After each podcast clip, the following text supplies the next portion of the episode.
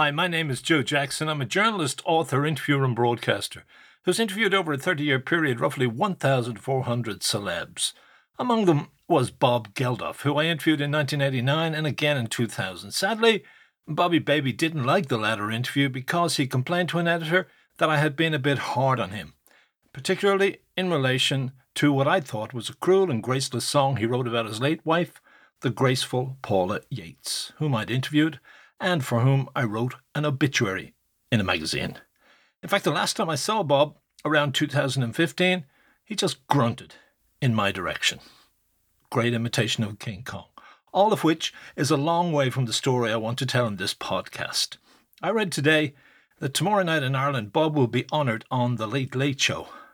Somehow, when I read that, I got an image of a picture I took of Bob at the launch of the Boomtown Rats' first album, in which one of the band, the Radiators from Space, was kneeling, pretending to give Bob head. But I want to go back even further than that photograph, which was taken in 1977 when I was a photographer working for an Irish rock mag. I knew Bob from the time we were both 16 or 17, circa the late 60s, 1970. We both grew up in Laoghaire. He came from what some might call the right side of the tracks, and I came from the other side.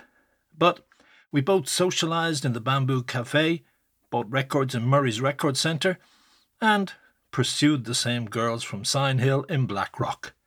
The memory I want to share comes from before we even talked to one another. One Saturday, around tea time, after Murray's Record Centre closed for the weekend, Bob and a gang of his friends, many of whom I later got to know, including the late Peter Finnegan, a lovely guy, they were sitting in a circle in the People's Park in Laoghaire. Myself and two guys from Sallynoggin was sitting nearby, not paying much attention to Geldof and his gang. But suddenly, Peter Finnegan walked towards us and said to me directly, Would you like to buy some grass?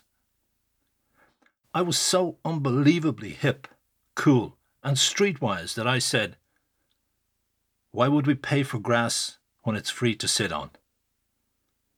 I couldn't understand why Peter and my mates burst out laughing. What was their problem? Actually, what had run through my mind when Peter asked that question was that once upon a time, when we all were kids, deck chairs could be rented in the People's Park. So I thought, the world's gone mad. Now they want to charge us for sitting on the grass. But there's more. Later the same year, some other friends and I, fellow sheet metalwork apprentices, decided that we'd buy some grass to go see Woodstock at the movies.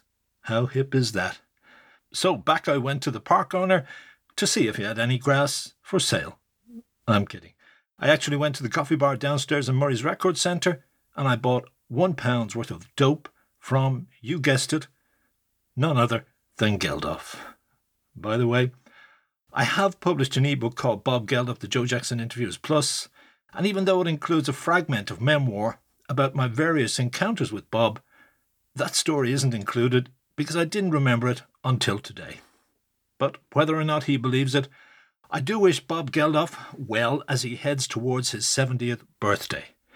But I think I'll pass on watching countless people imitate the radiators from space in that picture I took and get down on their knees to pay homage to the man. Thanks for listening to this edition of the Joe Jackson Interviews podcast one in my series of singles, because it runs less than five minutes.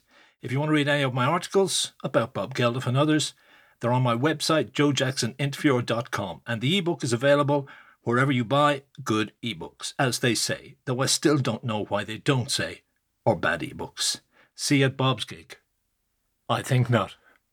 I don't like wankfests.